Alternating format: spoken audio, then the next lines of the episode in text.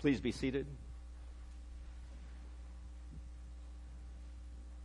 To those of you listening to us on the internet, to the men and women in our armed forces, wherever you may be, to our members and guests here at beautiful Savior Lutheran in Milwaukee, grace be to you and peace from God our Father, from our Lord and Savior Jesus Christ. Amen. The Word of God upon which we base our message on this, the festival of Pentecost, is from the first reading for today from the Acts chapter 2, where we read, second reading actually. When Pentecost, the 50th day of Passover, came, all the believers were together in one place. In the name of Jesus Christ, our risen and ascended Lord, who rules over all things, who promised and kept his promise that his Father would send the Holy Spirit my beloved.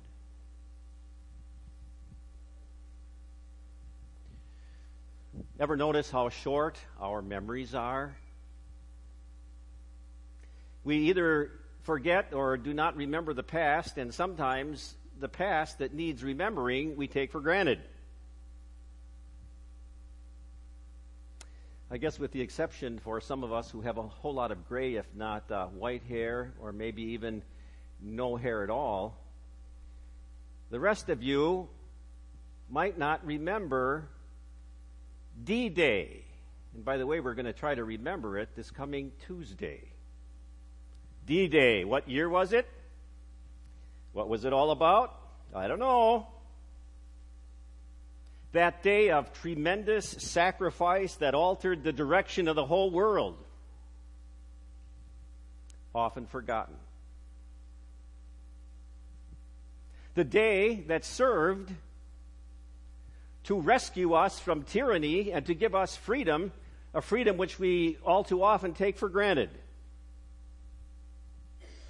With such short memories, we need to res- uh, review history lest we forget. Today we celebrate the festival of Pentecost where we want to remember what happened on the very first Pentecost and what it means for us. What was that first Pentecost all about? I guess it was something about wind and fire, right? I don't think that any of us have any problem remembering what happened on Christmas. A little baby was born. None of us have any problems remembering what Easter is all about. It was an empty grave. Christ is risen. Then you get to Pentecost. Perhaps uh, things are a little fuzzy. I mean, it's a very special day. We put uh, red on the altar, you know, a, a color of passion. And uh, we remind ourselves that Pentecost means 50, whatever that has to do with anything. To truly get the complete impact and magnificence of what Pentecost is all about, you have to return to the Old Testament. 1500 years before Jesus was born, 3500 years ago, and then you really understand Pentecost. And we need, really uh, need to review that history every so often, lest we forget. In the Old Testament, God gave very, very, very specific directions to his chosen people, the Israelites, regarding the religious rituals, ceremonies, and festivals that they were supposed to celebrate. And all of the rituals and ceremonies were visual aids meant to teach the people something about God Himself. To fully understand Pentecost, we have to remember three of those specific festivals that God ordained. One, the Passover. Two, the presentation of the first fruits. And three, Pentecost. Also, it's very important to uh, remember that in the Holy Land in Jesus' day, uh, well, today yet, uh, planting and harvesting were sort of reverse of what they are for us here in the state of Wisconsin. In the Holy Land, you began to plant in November and December. And then you began to harvest in March and April, and you completed the harvest in May and June.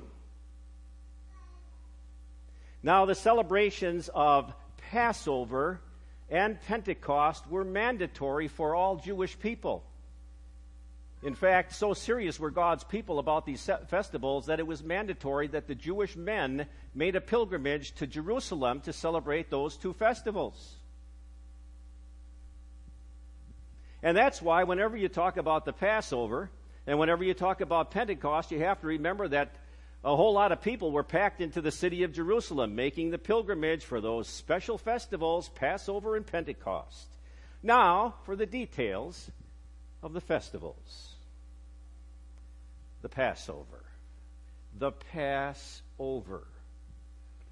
Many of us remember the history of God's children of Israel as they were slave in, in, Egypt for some 400 years until finally God said, I want my people out of here. I'm going to give them the promised land finally.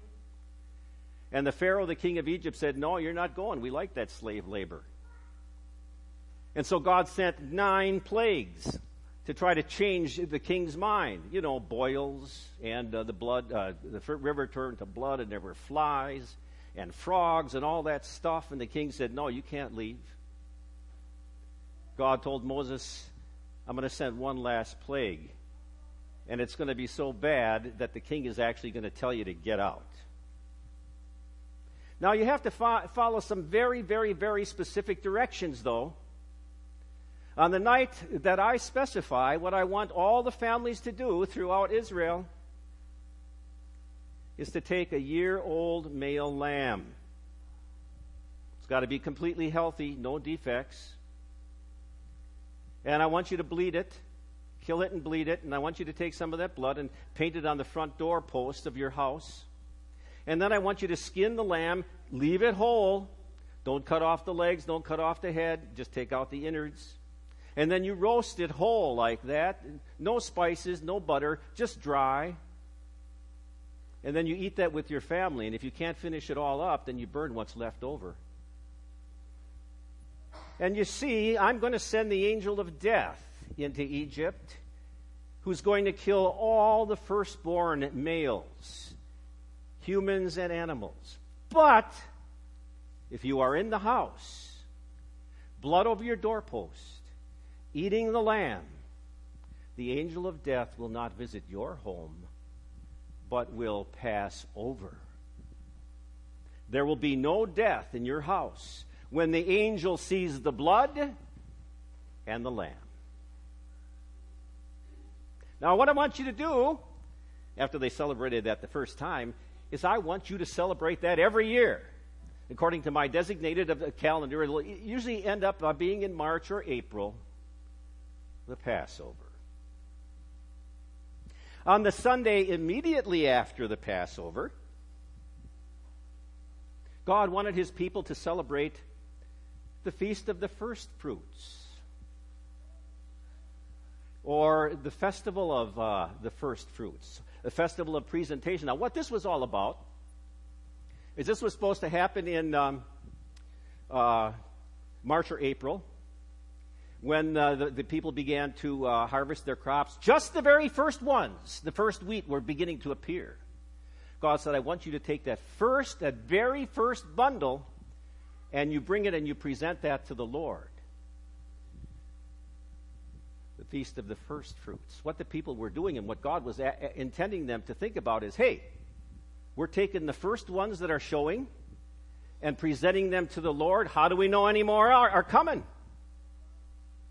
We got to trust in the Lord that He'll bring a full harvest to completion. Then, 50 days after the presentation of the first fruits was Pentecost. Now, that was the full harvest, May or June, when everybody was bringing in all the harvest. And God said, Now I want, to, want uh, that to be a day of thanksgiving. What I want you to do is take some of that grain and you break, bake two loaves of bread and you present them to the Lord in thanksgiving for the full harvest, Pentecost, Thanksgiving, the harvest festival. Now, as I mentioned before, everything that God did in the Old Testament, all of his rituals, ceremonies, and festivals, were always to paint a picture, to be a visual aid, and to paint a picture of something magnificent that was coming. And that was Jesus Christ, our Lord and Savior. And so it was that Jesus came as the perfect fulfillment of all of God's promises. Palm Sunday. All the people in Jerusalem were getting ready to start celebrating the Passover. This city was jam packed. And what were the celebrants looking for on that Palm Sunday? Well, they were starting to look for their Passover lambs. And so it was that Jesus rode into Jerusalem, the Passover lamb. And on that day, when all the Jews were concerned about slaughtering and eating their Passover lamb, Jesus hung on the cross. The Passover lamb. And on the Sunday, following the Passover, when the people were bringing in their first fruits of their grain harvest, Jesus rose from the dead. As St. Paul says, to be the first fruits of those who slept. And then 50 days from the presentation of the first fruits, Pentecost. Bringing in the bread from the harvest. Pentecost. The first ingathering and harvest of souls for the church. The details of that first Pentecost. Oh, you know some of the details. Like I mentioned, all the Jews were packed into Jerusalem there for Thanksgiving from all over the world north, east, west, south, as far away as, as Rome. The message of the Pentecost? Why? That was the working of the third person of the triune God, the Holy Trinity, bringing in the miracle, the harvest of the church. The miracles, you know them. The sound of a tornado. But the leaves weren't moving, the curtains weren't moving. And the tongues, those little flames of fire that sat on the heads of all the disciples. And those disciples with no formal language classes were all of a sudden speaking all sorts of foreign languages. And instantaneously, the church enlarged from 120 souls to 3,000. But the greatest benefit of Pentecost was instant missionaries. Because from all over the world, they went back home carrying the message of the risen Lamb the only way to eternal life. The meaning for us, Pentecost 2017, you see, the miracles of Pentecost are still with us today. No, no sound of tornadoes. No flames of fire. Nobody all of a sudden speaking foreign languages. The biggest miracle of Pentecost is you. Because you do not deserve to be here today. You are not here by your own choice. Just like you did not make the decision as to what day you were going to be born, so also you did not make a decision as to what day you were going to be reborn, spiritually brought to life. That was a miracle of God. How did you come to faith? Oh, the same way that all the believers did on the first Pentecost by the Word of Jesus Christ and the Holy Spirit. For some of you, it was the day that you were baptized, the Word and the water. And God brought you to faith. For some of you later on in adulthood or, or young children, it was the Word, the message of Jesus Christ. And you began to believe. And then God graciously gives us a third means of grace, the Lord's Supper, by which He sustains that faith once begun. But all of God's three means of grace are therefore, you might say, two reasons to turn unbelievers away from the path to hell and to believers on the path to eternal life in heaven. And just like that very first Pentecost, AD 33, so also 2017, the spotlight is not on the Holy Spirit. Rather, the Holy Spirit shines the spotlight directly on where it should be our Lord and Savior Jesus Christ, the Passover Lamb. The Passover Lamb, who became the first fruits of those who slept, who promised the gift of the Holy Spirit, who would create that ingathering of harvests of souls, your soul too, and mine. And just think about it. You do not deserve it. But God invites you to be a co worker in His kingdom and to reiterate the words in deeds and actions that Peter spoke of on that very first Pentecost. That's what your life is all about. What did Peter say? He said, David knew that the Messiah would come back to life, and he spoke about it before it ever happened. He said that the Messiah wouldn't be left in the grave and that his body wouldn't decay. God brought this man, Jesus, back to life. We are all witnesses to that. God used his power to give Jesus the highest position. Jesus has also received and poured out the Holy Spirit as the Father had promised. This is what you're seeing and hearing. And so we t- say today, Lord, I'm so undeserving. But thank you for making me a part of your harvest. And Lord, forgive me for my forgetfulness. Forgive me for taking the miracle of faith for granted. Forgive me for so often trying to fit you into my schedule rather than making you the first priority of my life. And Lord, help me to remember that I really didn't deserve it at all. But thank you for choosing me to be your very own. In the name of the Father, and of the Son, and of the Holy Spirit, Amen. Please stand.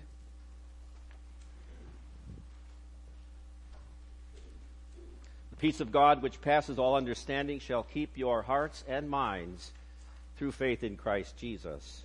Amen. This morning, as we confess our faith, we do so with the words of Dr. Martin Luther from the third article of the Apostles' Creed. We join, I believe in the Holy Spirit, the holy Christian church, the communion of saints, the forgiveness of sins, the resurrection of the body, and the life everlasting. Amen. What does this mean? I believe that I cannot, by my own reason or strength, believe in Jesus Christ my Lord or come to him. But the Holy Spirit has called me by the gospel enlightened me with his gifts, sanctified and kept me in the true faith. In the same way, he calls, gathers, enlightens, and sanctifies the whole Christian church on earth and keeps it with Jesus Christ in the one true faith. In this Christian church, he daily and richly forgives all my sins and the sins of all believers on the last day, he will raise me and all the dead and give eternal life to me and all believers in Christ. This is most certainly true. We take this time to gather our tithes and our offerings and our connection cards.